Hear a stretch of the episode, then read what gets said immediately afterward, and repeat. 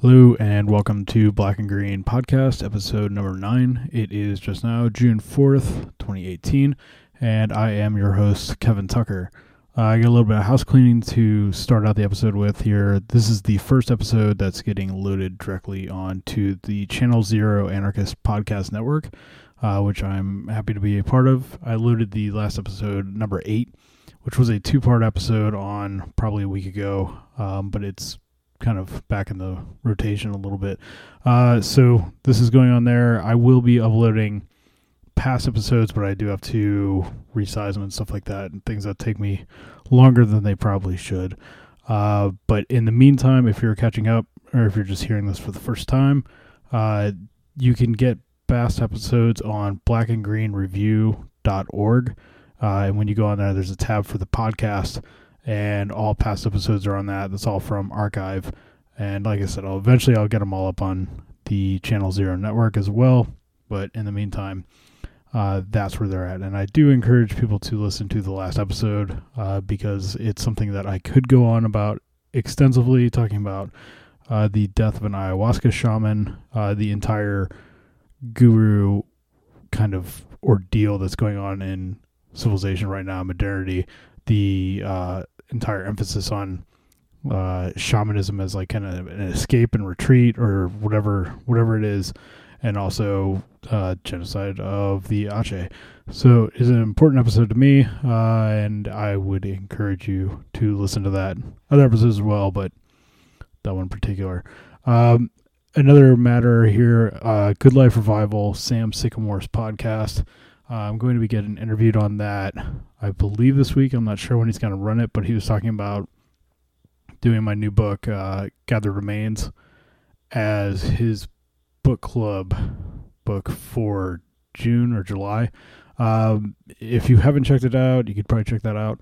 And the episode should be airing, I'm, I'm guessing, in the near future. But either way, if you're interested in getting in on the book club or whatever that is, uh, the following, I'm not sure where all that takes place. It might be uh, email list. Um, I did make a coupon code for the black and green review.org page.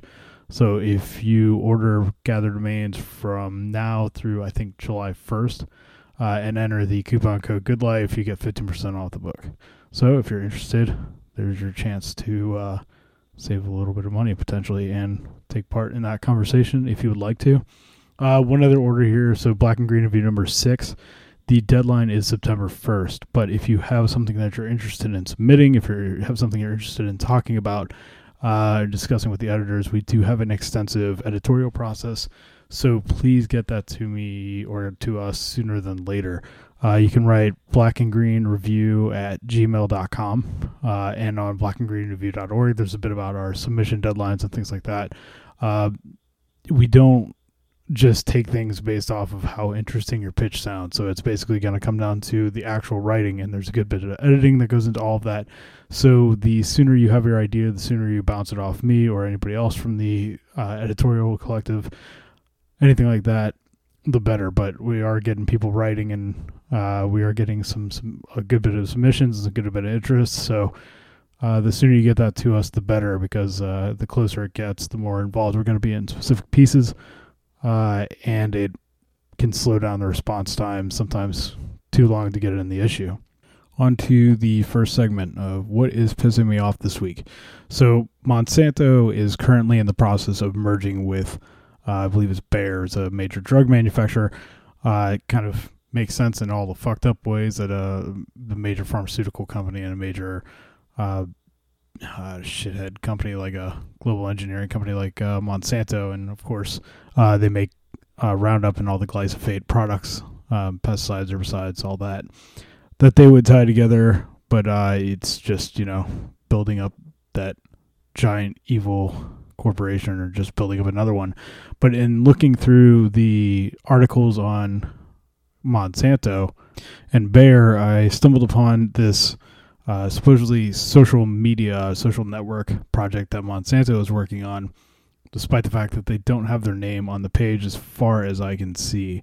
Uh, but this is fucked up. This is a uh, project or an app. It's called Climate Field View, And even worse, the URL for the webpage is actually climate.com. And you could be totally surprised to find out that climate.com does not talk about climate change, uh, even though it seems to be supposedly alluding to it in a very roundabout way, in a very obviously fucked up way. But the whole idea of what they're doing here is they're trying to sell uh, along the lines of a social media, social network thing, is really just a completely integrated technological solution for the potential future of farming. So, uh, you know, it's kind of ironic because a lot of the farms and these major farms are in areas where, like out here, there's not really cell service. There's not really anything like that.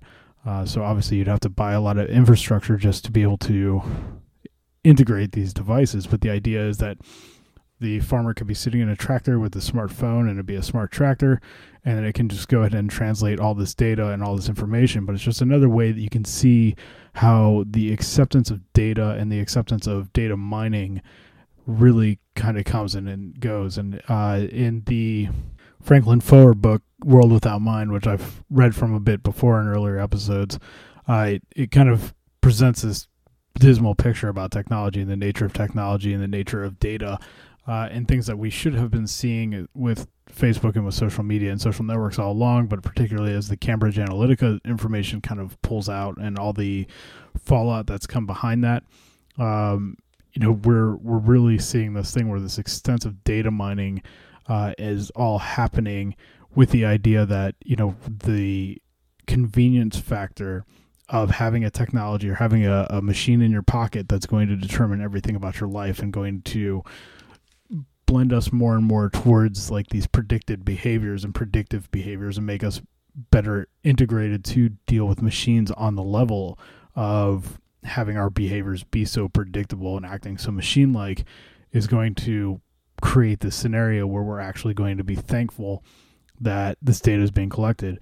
And for the most part, that does seem to be the case. I mean, most people seem to be kind of at first shocked and then very immediately complacent or totally fine with the idea that like uh, well facebook has all this information there was this whole purge it seemed at first when the Cambridge Analytica stuff came out that people were going to be walking away from it but then you know it seems to be accepted for the most part or it seems to be thought that you know all these new data guidelines and i'm sure everybody's getting the same emails from every company talking about changes in their privacy protocols and changes in the way that they're handling data and all this bullshit. It's really just like, hey, we got caught, but we're gonna keep doing this.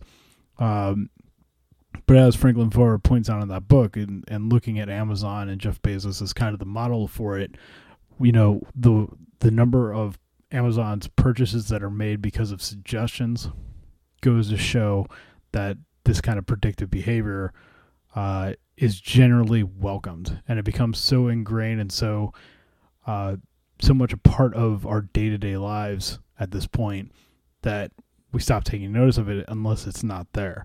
Uh, so it's it's a pretty insane situation, and uh, I hope that people would look at it. But at the same time, it's like the the tendency is that there's this shock and awe kind of moment, and then people just walk back and say it's like, oh, it's a big deal, and obviously it's a fucking big deal. Obviously that should matter and that should get people going.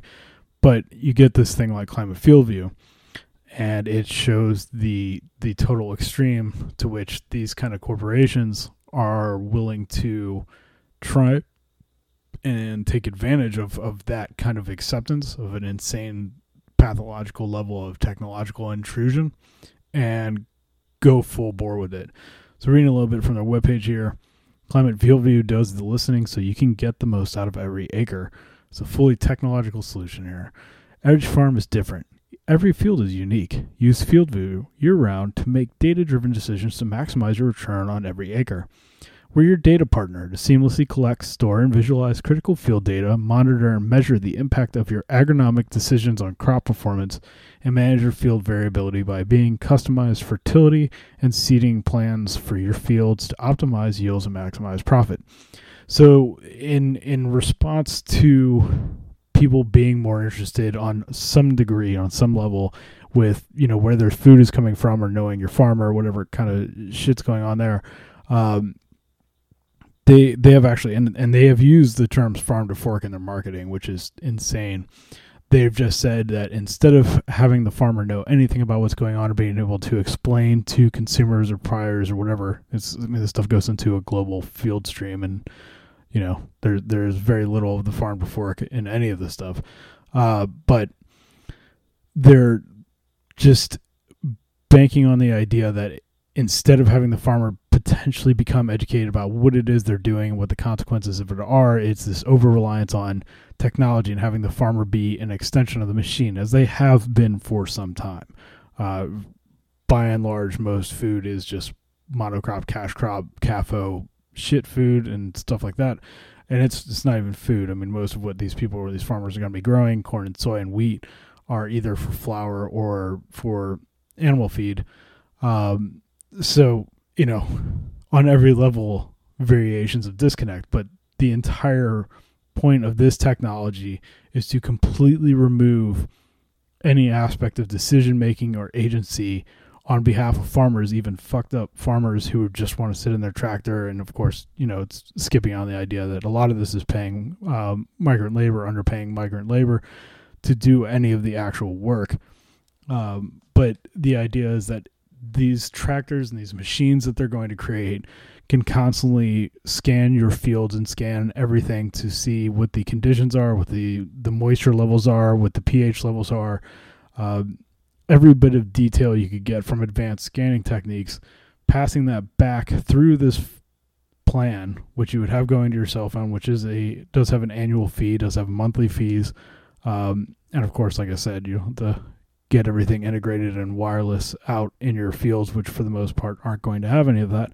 Um, and then that information is automatically passed on. And they're trying to talk about all this shit about it being uh, every field is unique and all this stuff. It's like, well, the the thing that's going to determine how much Roundup is sprayed on every seed and what kind of GMO seeds are going to be used and what kind of field are ultimately just going to be made by algorithms. Um, so it's it shouldn't have to be pointed out how insane this is, uh, but obviously it is, and these are the kinds of things that you, you you know you're not going to hear about, and they're being marketed specifically to farmers and you know farmers in these these ranges. Anytime you're looking at this kind of thing, it's you know it's not a family farm or something like that. It's a massive corporate endeavor, um, and you know just gonna have some some dickhead who calls himself a farmer is just some tech asshole but they're they're buying into all this kind of tech startup stuff, and there there's so much more to be said about all of that. Um, and uh, granted, we will, but the whole idea of saying it's like, well, what if we just took your farm and turned it into data? And this is, of course, what has been the goal and interest of farmers all along. They want to be able to just turn this into full on economics rather than just you know the ins and outs of farming. Um, and so, you know, the the three core things that they want to present with this and this platform, which of course they say, uh, I just have to repeat this stuff. The Climate Corporation has built the Climate Field View platform to help farmers sustainably increase their productivity with digital tools. Because sustainability is obviously about your bottom line. That's what you're going to be making. So, uh, the three three points here that they want to iterate to get people to buy onto this: get your data in one place, uncover valuable field insights. I'll just read about this. Uncover valuable insights for the next season with tools that help your anal- to help you analyze crop performance at the field level or by field zone.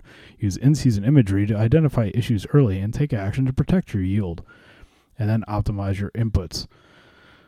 Which you know, here they say seeding prescription tools, nitrogen management tools, and fertility scripting tools. Fertility scripting.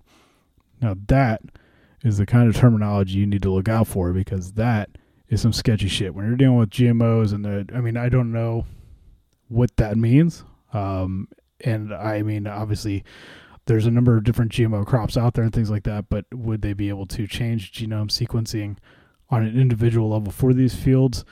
You can see how, from a capitalist farmer's perspective how that kind of thing would be good, um, which is one of the things that makes it scary because you know as we've discussed on here and as I'd hope people would have noticed, if you have money, you can pretty much do whatever the fuck you want, uh, and that seems to be the general operating basis for nearly all of this. Um, so the entire idea here is really just built around you know, let's just turn all this into data. We can turn all this into data and we can make it really neat for you. We can make it very easy for your bottom line, which is a big fucking deal. And the more you look into economics, the more you get involved with really trying to understand how the economy works, particularly how it's not going to work. Uh, you understand how much of capital, how much of, of equity and all that stuff is really uh, just a mishmash of loans and startup capital and of course, all these kinds of things are pushed by a ton of starter capital. And then they're really just feeding, into this whole tech startup world, which is a whole fucking mess of shit. And the way people talk about it, you're just seeing this stuff come up in terms of um, trying to pitch to a farmer. So, I mean, it's like a, from a farmer's perspective, like this kind of language is meant for investors. So it's, it's kind of confusing to think about who who this is for. And so they're talking about their nitrogen management tools. Nitrogen is complex and difficult to manage. Our nitrogen monitoring tool embraces the complexity of the nitrogen cycle through advanced computer modeling and simulation. It captures the many aspects of the nitrogen process, including volatilization, denitrification, leaching, and plant uptake.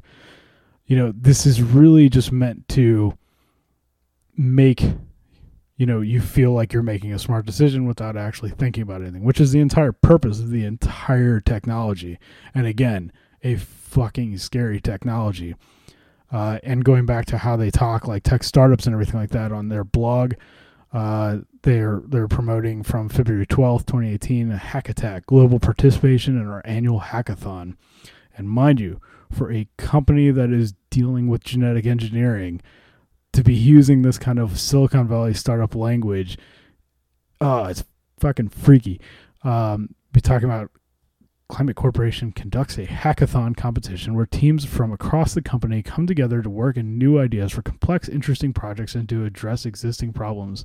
So, you know, you can just imagine that Facebook, YouTube, Google kind of situation where it's like, you know, we've got this big open area, we've got standing desks, we got all kinds of games for these fucking dweebs to play and shit like that. Things that are gonna make it a real fun place to work because everything they're doing is solving some kind of problem. They're gonna be out to hack it. They're finding some solution that's gonna change the way that we deal with everything. Um, and they have a uh, a team from this year's thing assembled in an experimental farm bot open source agricultural robot to aid in training weed detection and recognition modules under different controlled environmental conditions, including soil types, available nutrients, lighting, soil moisture. It's just. Ugh, fuck. I gotta read a little more. The data collected from these controlled experiments could also help solve the inverse problem. Given an image, what were the conditions that contributed to the weed outbreak? Herbicide resistant weeds continue to be a challenge for farmers, causing tremendous impact to crop yield and quality. Note, no air plants were harmed during the construction of this butt, you fucking assholes. Ah, I hate these fucking people. But this is how the world works. This is how civilization works. It empowers fucking assholes to be able to do whatever the fuck they want, which is crazy. Which is trying to say that they're they're trying to be fun about air plants and shit, whatever. We're we're not harming anything.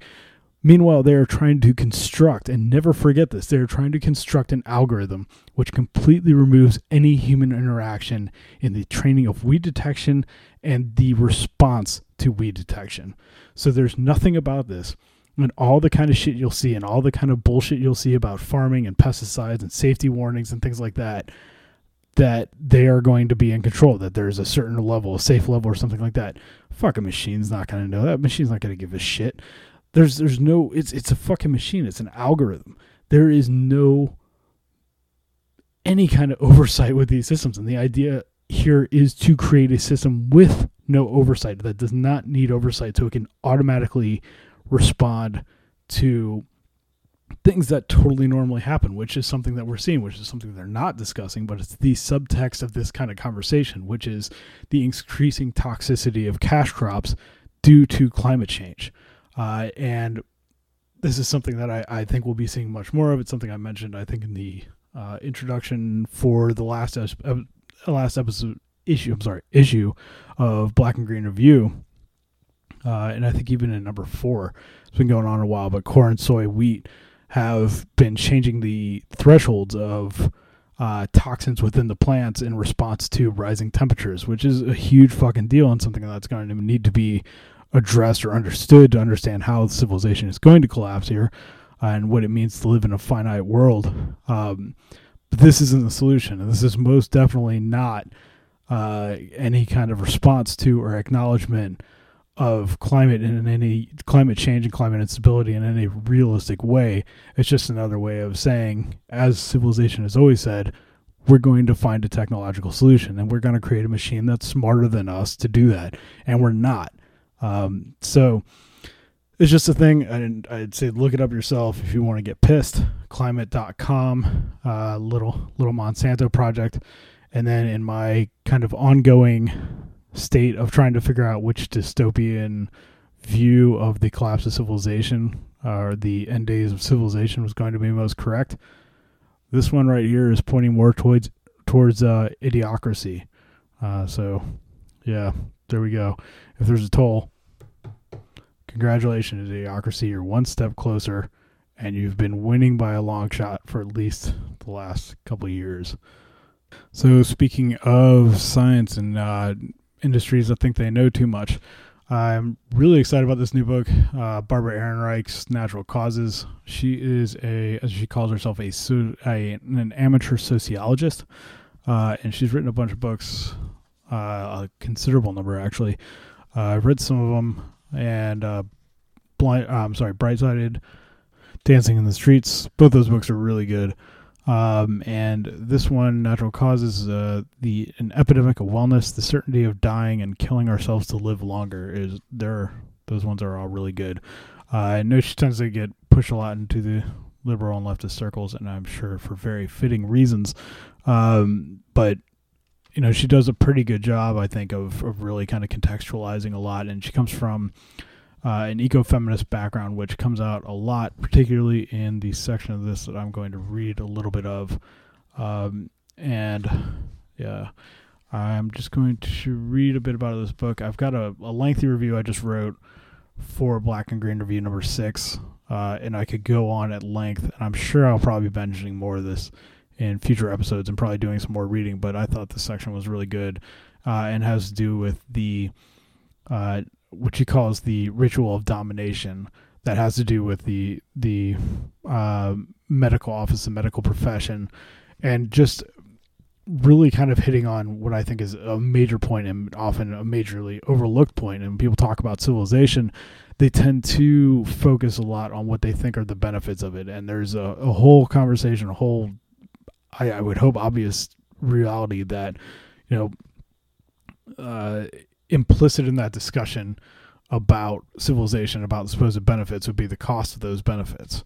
Uh, but obviously, not always a thing. But what people tend to fall back on quite often is like, well, we've got medicine now, we've got doctors now, and that's a whole new thing, which is something that's been considerably refuted. And I think a lot of things about science have been attacked for, for very good reasons, uh, and particularly like this modernized the reduction of science uh, and science as a virtue in and of itself.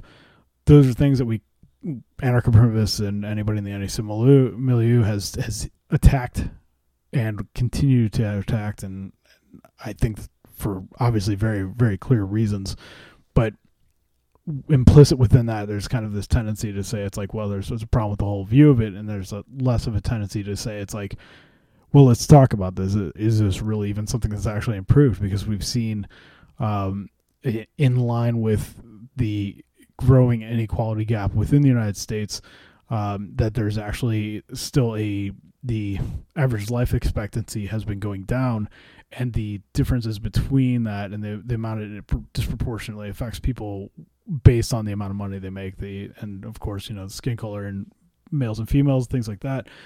Um, you know, I mean, that all got tied into it, and there's there's more nuance to it. The idea that is always presented, it's like, well, we have healthcare, we have this and that. It's like, well, it's not available to most people, and also let's not forget the rest of the fucking world, uh, and also the proclamation of of toxins. Uh, but is is this stuff that we're bragging about? Is this stuff that we feel is a part of our collective achievement, which is bullshit? Um, we're feeling some kind of pride in these things. We're feeling some kind of involvement in that we we necessarily shouldn't. But are they actually beneficial? uh, have they actually produced a net positive? And I think there's a lot of reason to say that that's not the case, or that's not necessarily true. Uh, and I think that this, in particular, from Barbara Ehrenreich, is is good in that regards. He's talking about uh, doctors the medical industry, in particular about labor. Well before the revival of feminism in the 1970s, some American women had begun to complain about the heavy handed over medicalization of childbirth. In the middle of the century, it was routine for obstetricians to heavily sedate or even fully anesthetize women in labor. Babies were born to unconscious women, and the babies sometimes came out partially anesthetized themselves, sluggish and having difficulty breathing. Since the anesthetized or sedated woman could not adequately use her own muscles to push the baby out, forceps were likely to be deployed, sometimes leading to babies with cranial injuries. There was, however, an alternative, though obstetricians did not encourage it and often actively discouraged it. The Lamaze method, which had originated in the Soviet Union and France, offered breathing techniques that could reduce pain while keeping the mother and baby alert. In the 1960s, growing numbers of educated young women were taking Lamaze classes and demanding to remain awake during birth. By the time of my first pregnancy in 1970, it would have seemed irresponsible, at least in my circle of friends, to do anything else. We were beginning to see that the medical profession, at that time still over 90% male, had transformed childbirth from a natural event into a surgical operation performed on an unconscious patient in what approximated to a sterile, envi- sterile environment. Routinely, the women about to give birth were subjected to an enema, had her pubic hair shaved off, and was placed in a lithotomy position, on her back with knees up and crotch spread wide open. As the baby began to emerge, the obstetrician performed an episiotomy, a surgical enlargement of the vaginal opening, which had to be stitched back together after birth. Each of these procedures came with a medical rationale. The enema was to prevent contamination with feces. The pubic hair was shaved because it might become unclean. The episiotomy was meant to ease the baby's exit. But each of these was also painful, both physically and otherwise, and came, some came with their own risks. Shaving produces small cuts and abrasions that are open to infection. Episiotomy scars heal more slowly than natural tears and can make it difficult for the woman to walk or relieve herself for weeks afterward. The lithotomy position may be more congenial for the physician than kneeling before a sitting woman, but it impedes the baby's process through the birth canal and can lead to tailbone injuries in the mother. So, how are we to think of these procedures, which some doctors still insist on? If a procedure is not, strictly speaking, medically necessary to a healthy birth and it may even be contra- uh, contradicted, why is it being performed? Anthropologist Robbie E. Davis Floyd proposed that the interventions be desi- designated as rituals, in the sense that they are no more scientifically justified than the actions of, quote, primitive healers. They do not serve any psycholo- psychological purpose, only what, call, what she calls ritual purposes. The enema and shaving underscore the notion that the woman is an unclean and even unwelcome presence in the childbirth process. Anesthesia and the lithotomy position send the message that the body is a machine, or as Davis Floyd quotes philosoph- philosopher Carolyn Merchant, a system of dead inert particles in which the conscious patient has no role to play. These are, in other words, rituals of domination, through which a woman at the very peak of her biological prowess and fecundity is made to feel powerless, demeaned, and dirty. In one sense, childbirth rituals worked. The women giving birth were often traumatized, reporting to Davis Floyd that they felt defeated or thrown into depression. Quote, you know, treating you like you're not very bright, like you don't have like you don't know what's going on with your own body, end quote. Yet having submitted to so much discomfort and disrespect, they are expected to feel grateful to the doctor for a healthy baby. It was a perfect recipe for inducing women's compliance with their accepted social role, rituals of humiliation followed by the fabulous gift of a child. But often, as in my own case, the rituals backfired and left women infuriated by the treatment during pregnancy and childbirth. It isn't easy to protest the lithotomy position, but in effect, growing numbers of women were rising to their feet and refusing to be to refusing the required medical interventions, even opting for home births and midwives. By the time my children hit two-digit age, a nationwide women's health movement was challenging the misogyny of diagnosed in so much of women's care, from hazardous contraceptives to a barbarous form of breast cancer surgery the Halsted radial radical mastectomy that left his victims partially crippled. We managed to reform hospital obstetrical practice, winning acceptance for the Lamaze method, demanding and getting more female doctors, and asserting our right to participate in decisions throughout the process. But just as we made these gains, obstetric care was becoming more intrusive and controlling other ways. Electronic fetal monitoring during labor became more routine even for low risk births. And then when the monitoring was con- conducted internally through a probe inserted through the vagina, the woman had to remain bedridden throughout labor. Slight fluctuations in fetal heart rate could set off disproportionate alarm, leading to a shockingly high rate of cesarean sections, 30% that began to level off only in 2009.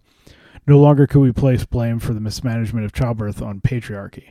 Women were also up against technocracy, as Davis-Floyd writes, and the idea that any procedure invol- involving wires, drugs, and scalpels was inherently superior to anything that proceeded without technological intervention.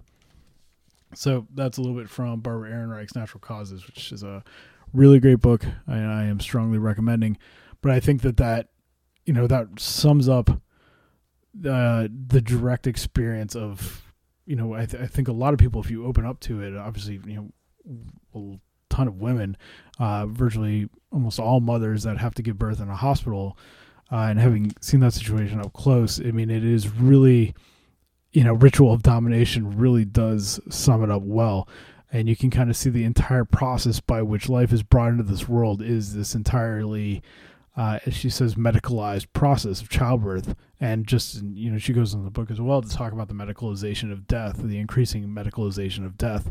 Um, which you could also say is really just the the medicalization of life in general. And she goes on extensively about like annual exams and things like that, and all these cancer screening kind of scare tactics uh, and hyper technological interventions.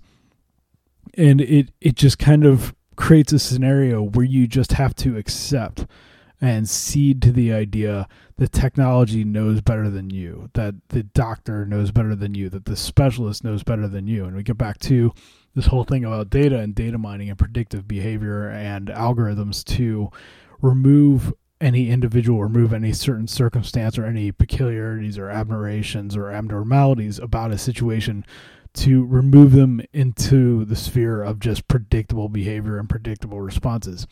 And she she goes through in the book it doesn't matter that most of the stuff is not actually right. It doesn't matter that uh, what ends up happening with the advanced imaging that you get through modern mris and modern technology and imaging technology often leads to uh, kind of red flag scenarios around potentially benign or very small aberrations within the body that may not actually be anything at all or may never form into anything and that the the removal of those parts and the treatment of those aberrations is often going to be a lot worse than just leaving it there or letting it go.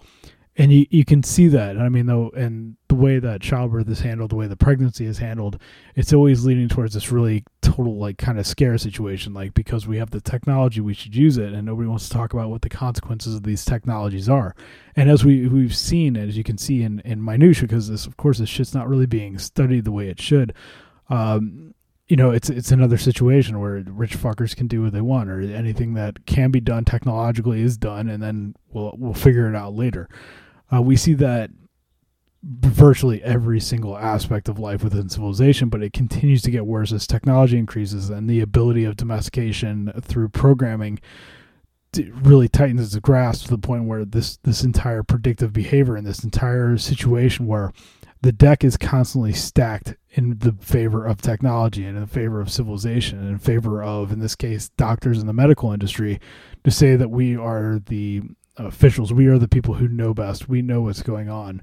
Um, and it's something I think that you know I've got some more experience with. I'm sure everybody does, but uh, you know, talk a little bit more about and um, future episodes. But for now, uh, I just wanted to get that out there. I thought that was really important, really good, and also you know a good review of the reasons why you know don't always listen to doctors. Don't always depend on the specialist to represent anything that's necessarily good for you. And I, I think that what's in, what ends up happening too is that uh, there's probably a lot of people who think that they're going to the doctors solely for those kind of worst case scenario deals, and then it creates a situation where it's like since it's the worst case scenario, you're willing to go to a doctor that you're you're more inclined to listen to what they have to say and there's no reason to believe in that scenario versus any other preventative supposedly preventative situation or anything other situation which you might interact with a doctor or a doctor might seek you out to try and search for problems and potentially find something that's not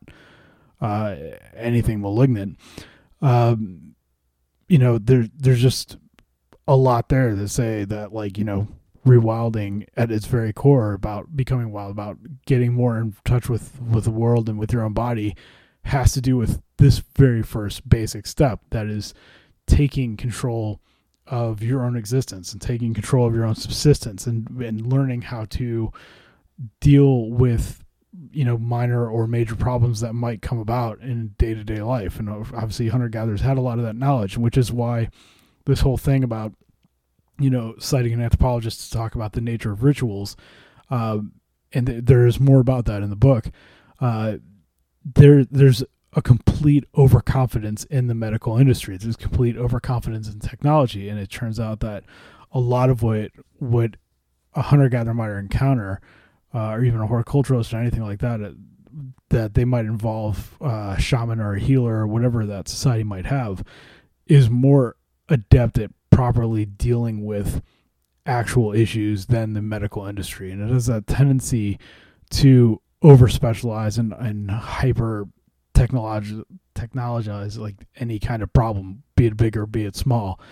Uh, so you know, you really have to not, not just like, you know, kind of kill the cop in your head. You have to kill the doctor and the professional in your head that says that this person innately knows more than you do. And there, there are certain degrees where that is going to be true. There's always cases where that's going to be the, the case, but they rely, and this is an industry and it's driven by uh, pharmaceutical companies. It's driven by um, all all the in, individual things. And she mentions in there, for example, just one thing that stuck out, uh, like a colonoscopy can cost as much as ten thousand dollars, which is you know pay money total payout for uh, insurance companies because I think if you're over the age of fifty or fifty five or something like that, you're supposed to get them every year. Um, it's an insane amount of money, and it's a it's a shell game. It's a Ponzi scheme, and that's how this shit works.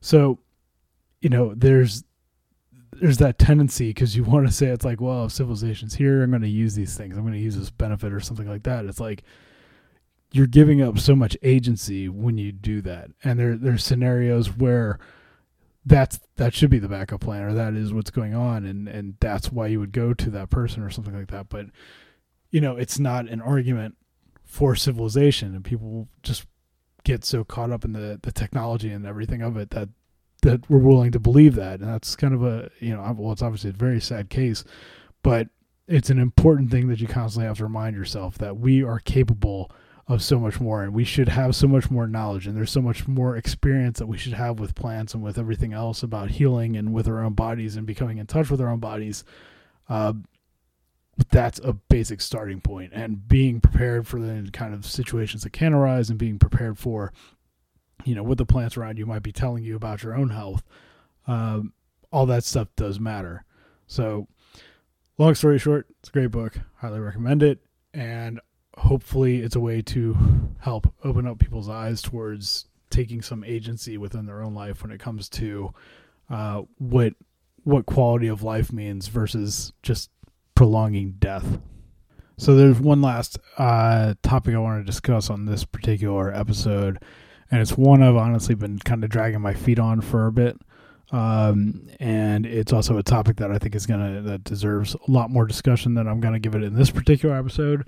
Um, but it, it's a kind of question that that kept coming up for me uh, as I'm writing the the current book that I'm working on, which is of Gods and Country, uh, the domestication of our world, which is interweaves two narratives. One is about the origins of religion and um, patriarchy and nationalism going back through, you know, from hunter gatherers uh, up to horticulturalists and agriculturalists, and then the the other narrative that goes along with that is the impact of missionaries and colonization on those people. So kind of like the buildup of organ of religion, nationalism, and patriarchy, and then the imposition of the most complete, totalized, pure forms of those in the in the form of monotheistic religions and everything like that, and uh, missionary contact and missionary conquest as the the consequence of that, or kind of like the the extreme of it.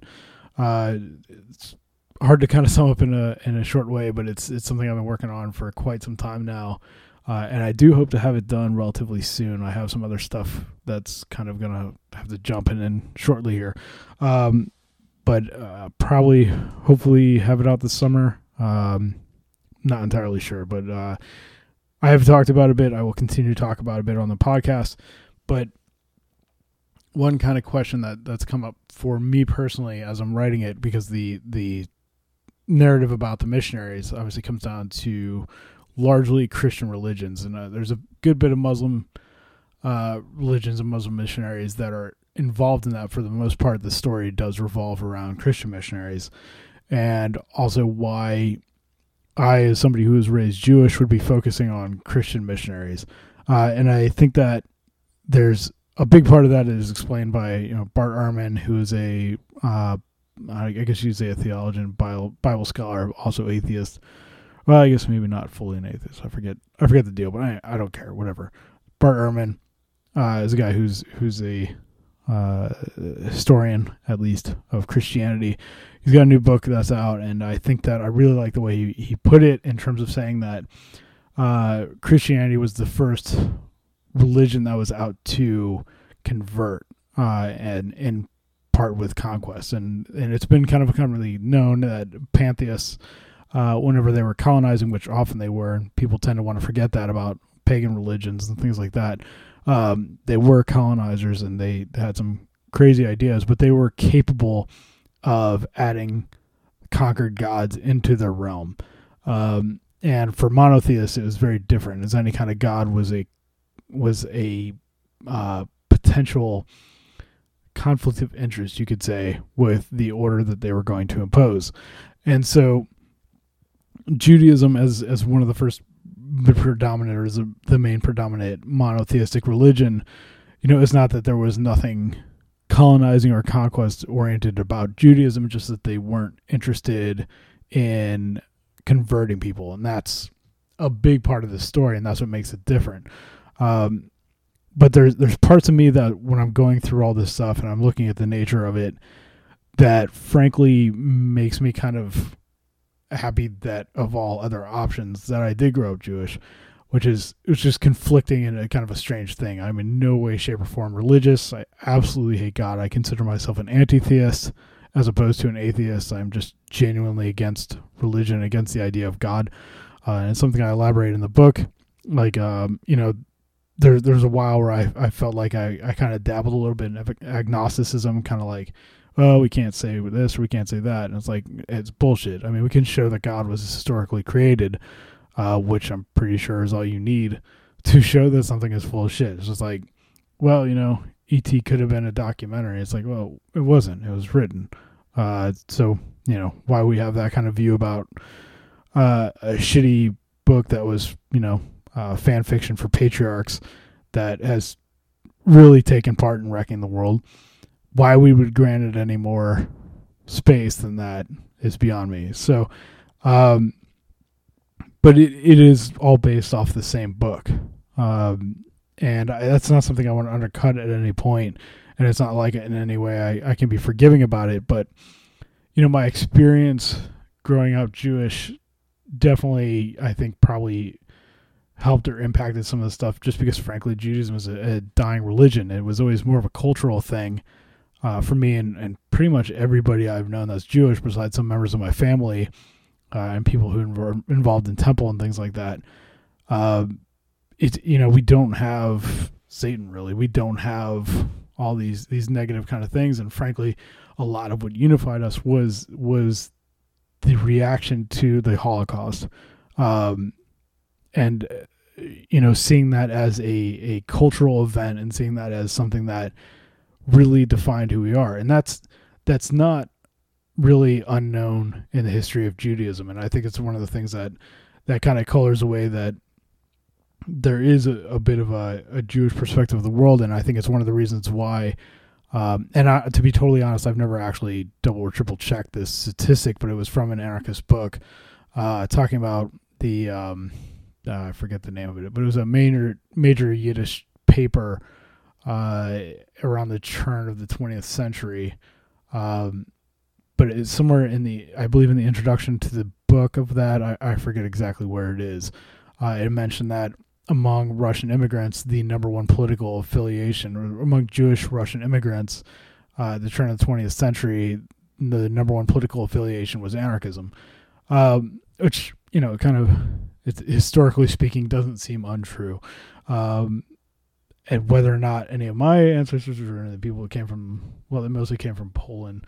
Um, but I know some did go through Russia. I, I, don't think that they had any necessarily uh, anarchist links personally, but I'm sure they had to have known a lot of other uh, Russian Jews that were anarchists. But you know, it just seemed that it was because we have no real consequential uh, side for for giving up faith or whatever it is. Uh, it does make it very easy to just rely on it as a as a cultural identity, uh, especially one that was often being persecuted, which being persecuted is a big part of it, um, and also the idea of being nomadic uh, and being exiled. Uh, it it really kind of colors it. And there's there's some cool things about it. There's some things about Yiddish that I actually like. Uh, one one thing in particular being that um, the kind of Jewish Yiddish slam uh, on uh, the Christian colonizers and things like that, and and people in power. When you had these shtetls, uh, which were like Jewish um, ghettos, uh, one of the uh, the terms that was pushed around, and it was kind of just like a slam on people in power and the Christians in power and things like that. Uh, is this phrase "Nicht geflogen und nicht gestoigen," Uh, and so it was kind of like the you know if a pig had fly or something. Sorry, if a pig had wings, it could fly or something like that, which was just just a sleight of hand kind of undercutting. Um, yeah, that's bullshit statement. Uh, and of course, Nishka Flogan I mean Nishka Stoigan. I forget the exact pronunciation, or I'm sorry, not the exact pronunciation. The act, the exact definition basically like it didn't have wings and it didn't fly away. So the entire notion of transubstantiation, which is the underlying principle of uh, Christianity, the idea that Jesus died for your sins and then was ascended to heaven, um, just you know, it, it, there's something very funny in that and very humorous in that. That this basic phrase that existed was basically saying, "Yeah, your whole thing is bullshit," and here it is. So I do like that, and I think that's why there's um, a kind of fatalism about a lot of Yiddish, and that translates to a lot of humor that kind of gets associated with Jewish culture. And um, you know, I think that a lot of Jews tend to identify that with that, myself included. Um, so it, it, but it does get complicated because this is kind of this cultural identity, and it's hard for me to really go into detail about a lot of it and really kind of go into the depths of it. But I've kind of forced myself to think about this more and why um, why I don't focus on more on Judaism in this book. And it's not that it doesn't go unmentioned or anything like that. Um, but I think that that main colonizing aspect for the for the story and the narrative of the book, it makes more sense to focus on. But also because there is more of a visceral rage about certain aspects of it, and that has to do with the way that you know I didn't just grow up Jewish, and I, it took a long time to really realize this. I grew up a Zionist, um, and a lot of people I knew also grew up as Zionists, and a lot of you know even even with Reform American Jews, this is a common thing that you'll come across, and really building up the identity that we were always at war, we were always exiles, we were always on the verge of of facing a new uh, Nazi immersion, and it, it created this idea that I think Fredy Perlman gets to really perfectly, uh, and I'm going to reading a little bit of that in a minute here. Uh, that you know, not the, the continuation of the Jewish exile from from Israel and Jerusalem uh, continues on through this this constant fight against oppressors, and in this case, it's you know who's currently because because of the Holocaust, who's currently keeping us from their Holy Land, which of course is Israel. Um, and it gets really fucking hard to talk about this because um, you know something I was uh, frankly quite embarrassed about, but it, you know looking back on it, I mean whatever. It's it's just the way I was raised. I I wasn't just Jewish, and I, I, don't even know if I ever really cared much about the idea of believing in God myself. Um, and I, have been an atheist for a very long time. Um, but more importantly than that, I, you know, I when I was young, like very young, like ten, um, I didn't just want to. I wasn't didn't just consider myself Jewish. I wanted to move to Israel and I wanted to fight for the army. And in my ideas, that meant I was fighting Nazis. Um, and that fell apart very quickly. Um, you know, even even as early as 1990, uh, and seeing what was actually going on in the Middle East, and and seeing, you know, what were the causes of warfare, uh, or just decimation um, at the hands of the Israeli state, and looking at Palestine and Gaza Strip, and seeing how these things very quickly unfolded and continue to unfold it gets really fucking hard and I and I know it gets very hard for a lot of people to hear about the situation because it's so fucking easy for anybody who's defending Israel, which is the epitome of a nuclear colonial state uh, and a, a, puppet state in the middle of the Middle East to or to assert Western dominance, to assert Western control. This rituals of domination, uh, and it's just fucking insane like what's what's happening and this just just the embracing of the walls the embracing of the the militarized zones and the the reality of it is which is you know Palestinians and Gaza citizens throw rocks and Israel just fucking bombs and annihilates people. So this is something that I had been wanting to talk about. I wanted to discuss. like I said, it deserves a lot more attention. I'm giving it right now. Um, and relatively recently, uh, you know, I went I, I took a picture of this this memorial, and there's a there's there are hidden Jewish cemeteries um, that are not spoken about, um, and there's there's one that my dad had taken me to when I was younger, um, and it, you know it always kind of stuck with me. But these these cemeteries are for uh, people who had actually died in or survived uh, the concentration camps, and so you know that's the reason why, for the most part, this this you know not going to be out in the open. And if we saw last year, and I think even going a bit before that, there was a huge trend in in vandalizing Jewish cemeteries. Um, so all the more reason why these these particular plots are hidden.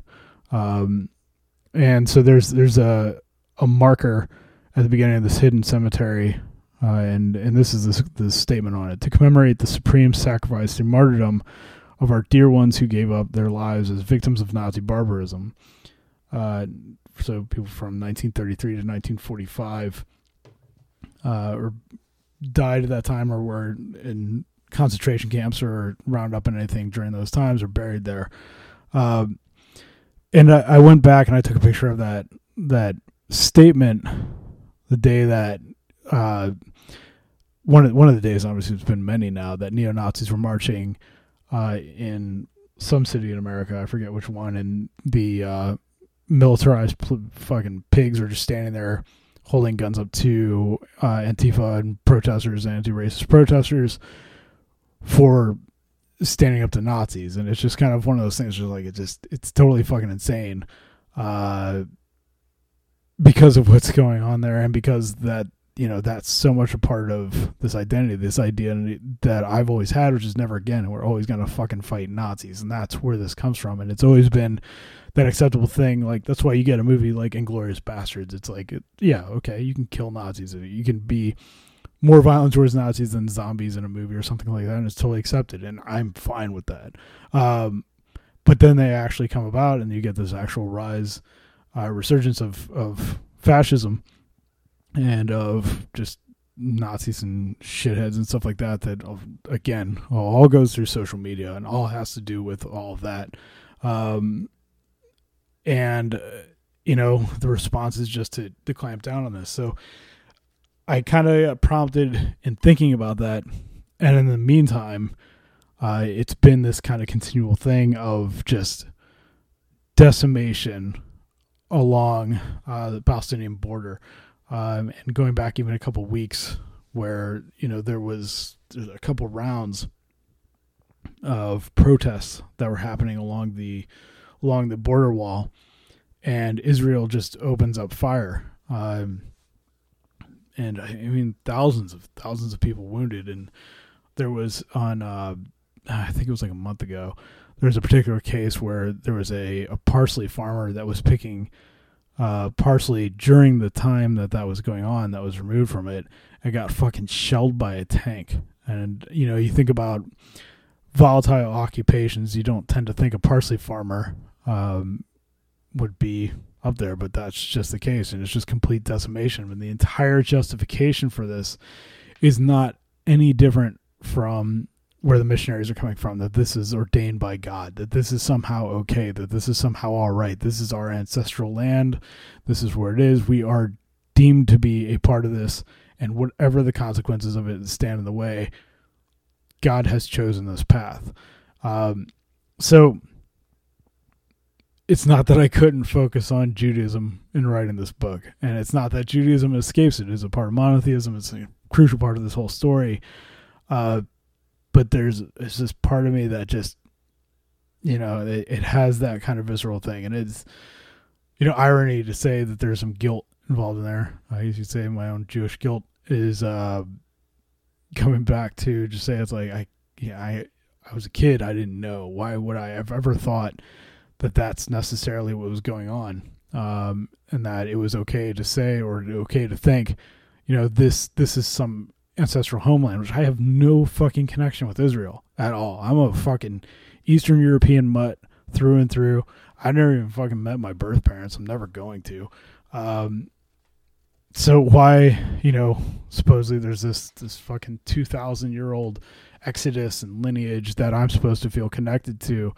It's like this is just fucking geopolitics. That's all it ever has been. That's all this shit is. And and that's i think an important point that you know i i hope to make repeatedly book through this book and through my writing in general is like the the stories that we tell we tend to focus so much on like wars are caused by religion it's like wars are never caused by religion wars are justified by religion always, uh, and that's where it's at. And it's with with the entirety of colonization, the entire affair of it was always built around the idea that you know this this is our right.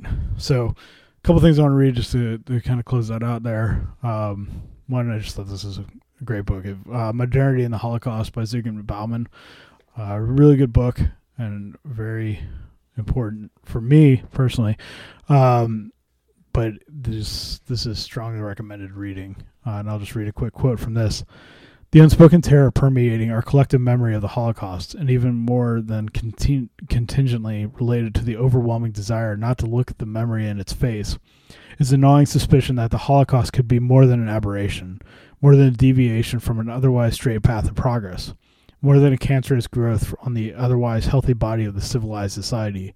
That, in short, the Holocaust was not an antithesis, antithesis of modern civilization and everything, or so we like to think it stands for. We suspect, even if we refuse to admit it, that the Holocaust could merely have uncovered another face of the same modern society whose other, more familiar face we so admire, and that the two faces are perfectly comfortably attached to the same body. What we perhaps fear most is that each side of the two faces could no more exist without the other than can the two sides of a coin. So just a quick quote, but you know, the important book, book for pointing out uh, the ways in which uh, civil, or I'm sorry, the Holocaust was typical of civilization and the reflection of modernity than uh, than the opposite. And the other here is from Fredy Perlman. So this is in Anything Can Happen. It's a book Black and Green put out uh, last year, which is a updated version of the I think 1993 uh, collection of essays, but there's some stuff in here that's absolutely crucial. And Perlman is a massive influence on me, um, and I, uh, you know, strongly recommend picking up this and against against history against Leviathan, which I think is the best book ever written. Uh, so I'm gonna read a little bit of this just because it's relevant, and I think that this this essay in particular, anti-Semitism and the Beirut pogrom, as well as the continuing appeal of nationalism, uh, which are both in this book are are kind of the things that I think could be read very regularly. The trick of declaring war against the armed resistance and then attacking the resistors' unarmed kin, as well as the surrounding population, with the most gruesome products of death signs. This trick is not new. American pioneers were pioneers in this too. They made it standard practice to declare war on indigenous warriors and then murder and burn villages with only women and children in them. This is already modern war, what we know as war against civilian populations. It has also been called, more candidly, mass murder or genocide. Maybe I shouldn't be surprised that the perpetuators of pogrom portray, them, portray themselves as the victims, in the present case, as victims of the Holocaust. Herman Melville noticed over a century ago in this analysis of the metaphysics of Indian hating that those who made a full time profession of hunting and murdering indigenous people on this continent always made themselves appear, even in their own eyes, as the victims of manhunts. The use the Nazis made of the international Jewish conspiracy is better known. During all the years of atrocities defying belief, the Nazis considered themselves the victimized. It's the experience of being a victim gave exemption from human solidarity, as if it gave special powers, as if it gave a license to kill. Maybe I shouldn't be surprised, but I can't keep myself from being angry, because such a posture is the posture of a salute, the posture of who denies human freedom, who denies that he chooses himself a killer. The experience, whether personally lived or learned from revelations, explains and determines nothing. It is nothing but a phony alibi. Melville analyzed the moral in- integrity of the Indian hater. I'm talking about the modern pogromist, the more narrow, narrowly the, about cheerleaders for pogroms. I'm talking about people who haven't personally killed 50 or 5 or even one human being. I'm talking about America, where the quest is to immerse oneself in paradise while avoiding any contact with its dirty work, where only a minority is still involved in the personal doing of the dirty work, where the vast majority are full time voyeurs, peepers, professionals, call them what you will. Among the voyeurs, I'm concentrating on the voyeurs of Holocaust and pogroms.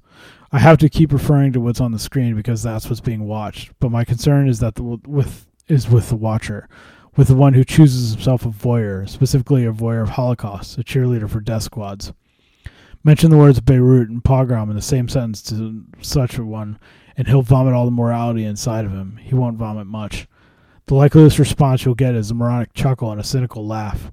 I'm reminded of my uncle, the one who wasn't hit by a car, who at least had the shred of moral integrity to see what others saw and reject it. And I contrast my uncle with this person who either sees nothing at all or cynically affirms what he sees, cynically accepts himself.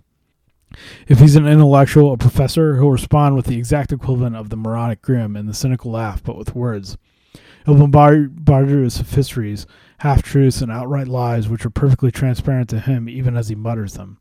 This is not an area wide eyed idealist, but a gross, down to earth, property minded, property oriented materialist with no illusions about what constitutes expropriation of what he calls real estate. Yet this real estate man will start telling you that the Levantine Zion is a Jewish land, and he'll point you to a 2,000 year old title. He calls Hitler a madman for having claimed the Sudan land was a German land because he totally rejects the rules that would have made it a German land. International peace treaties are included in his rules, violent expropriations are not. Yet suddenly he pulls out a set of rules which, if the real if he really accepted them, would pulverize the entire edifice of real property. If he really accepted such roles, he would be selling plots in Gdańsk to Kashubians returning from exile, tracts in Michigan, Wisconsin, and Minnesota to Ojibwe reappropriating their homeland, estates in Iran, Iraq, and much of Turkey to homeward bound Indian Parsis. And he would even have to lease parts of Zion itself to Chinese descendants of Nestorian Christians, and to many other besides. Such arguments have more affinity with a moronic chuckle than with a cynical laugh. The cynical laugh translated into words would say, We, they always say we, we conquered the primitives, expropriated them, and ousted them. The, expropri- the expropriated are still resisting, and in the meantime, we have acquired two generations who have no other home but Zion. Being realists, we know we can't end the resistance once and for all by exterminating the expropriated. Such cynicism without a shred of moral integrity might be realistic, but it might be also turn out to be what C.W. Mills called crackpot realism, because the resistance might survive and spread and it might go on as long as the Irish. There's yet another response the response of the cudgel armed Defense League bully who thinks that the absence of a brown shirt makes him unrecognizable. He clenches his fists and tightens his grips on his club and shouts traitor. The response is the most ominous, for it claims that we are a club to which we all are welcome, but the membership is for some is mandatory. In this usage, traitor does not mean anti Semite since it is aimed at people who empathize with the plight of the current Semites. Traitor does not mean pogromist, since it is aimed at the people who still empathize with the victims of the pogrom. This term is one of the few components of the vocabulary of a racist through the ages. It means traitor of the race. And here I reach the single element which the new anti Semite has not yet shared with the old anti Semite. Gleichschaltung. Sorry. The totalitarian totalitarian synchronization of all political activity and expression. The entire race must march must march in step to every same drumbeat. All are to obey. The uniqueness of the condemned Eichmann becomes reduced to the difference in holiday ritual. It seems to me that such goons are not preservers of the traditions of a perse- persecuted culture. They're conversos, not to the Catholicism of Fernando Isabel. They're conversos to the political practice of the Fuhrer. The long exile is over. The persecuted refugee at long last returns to Zion, but so badly scarred he's unrecognizable. He has completely lost his self. He returns an anti-Semite, a pogromist, a mass murderer. The agiles of it, the ages of exile and the suffering are still included in his makeup, but only as self-justifications and as a repertory of horrors and imposed on primitives and even on the earth itself. I'm going to close out here with reading a little bit more from Continuing Appeal of Nationalism, which is also in Anything Can Happen. The idea that an understanding of the genocide, that a memory of the Holocaust, can only lead people to want to dismantle the system is erroneous. The continuing appeal of nationalism suggests that the opposite is truer, namely that an understanding of genocide has led people to mobilize genocidal armies, that the memory of Holocaust has led people to per- perpetrate Holocausts. The sensitive poets to remember the loss, the researchers who documented it, have been like the pure scientists who discovered the structure of the atom. Applied scientists use the discovery to split the atom's nucleus, to produce weapons which can split every atom's nucleus. Nationalists use the poetry to split and fuse human populations, to mobilize genocidal armies, to perpetrate new holocausts. The pure scientists, poets, and researchers consider themselves innocent of the devastated countrysides and charred bodies. Are they innocent? It seems to me at least one of Marx's observations is true. Every minute devoted to the capitalist production process Every thought contributed to the industrial system further enlarges a power that is in, in, inimical in nature to culture to life. Applied science is not something alien. It is an integral part of the capitalist production process. Nationalism is not flown in from abroad. It is a product of capitalist production process, like the chemical agents poisoning the lakes, airs, and animal and people. Like the nuclear power plants radioactivating microenvironments in preparation for the radioactivation of the macro environment. As a postscript, I'd like to answer the question before it is asked. The question Do you think that a descendant of oppressed people is better off as a supermarket manager or police chief? My answer is another question. What concentration camp manager, national executioner, or torturer is not a descendant of oppressed people? So that's from Fredy, who, uh, yeah, can just fucking nail it. Fredy is uh, awesome. So that's anything can happen, uh, and it is available on blackandgreenreview.org. Uh, you can pick that up and other black and green press titles. Um, and recommended that you do. Uh, so, I'm gonna close it out there. Like I said, that's a, a subject that I think could use more discussion in future episodes. But um, for now, just gonna leave it there and uh, to make sure to keep that in mind as uh, inevitably more atrocities continue to unfold in Israel, Palestine, and Gaza, which is the Middle East, and, and anywhere that uh, colonizers have to pretend that they are the oppressed people. Uh, so it's kind of an endemic thing to civilization. So, with that, um, if you have any questions or comments, black and green press at gmail.com is the email address and on blackandgreenreview.org under the podcast tab there all the past episodes are up there and there's also a form for submitting questions uh, for future podcasts. Or anything you want me to cover anything you want me to discuss uh, the newest books from black and green press are my collection of essays gathered remains and black and green review number five. If you have anything you'd like to submit or discuss for submission to number six please do so soon. You can also contribute or donate to help uh, fund Black and Green projects and everything like that uh, on the Black and Green press. I'm sorry, the Black and Green Review.org page under the podcast tab. There's also a link for PayPal, which you can make one-time donations or subscriptions, whatever recurring payments, and also through Patreon, which is linked on there as well. These are very expensive projects to run. Printing books continues to get more expensive. Uh, so any help with that is greatly appreciated. Uh, and talk to you next time. Thanks. It's going down, and you're invited for what they selling. We ain't buying. There is no running, there is no hiding. There's only fighting. or dying. It's going down, and you're invited for what they sell it. We ain't buying, there is no running, there is no hiding, there's only fighting or dying. It's Going Down is a digital community center from anarchist, anti fascist, autonomous, anti capitalist, and anti colonial movements. Our mission is to provide an autonomous and resilient platform to publicize and promote revolutionary theory and action. Go to itsgoingdown.org for daily updates. Check out our online store for ways to donate and rate and follow us on iTunes if you like this podcast.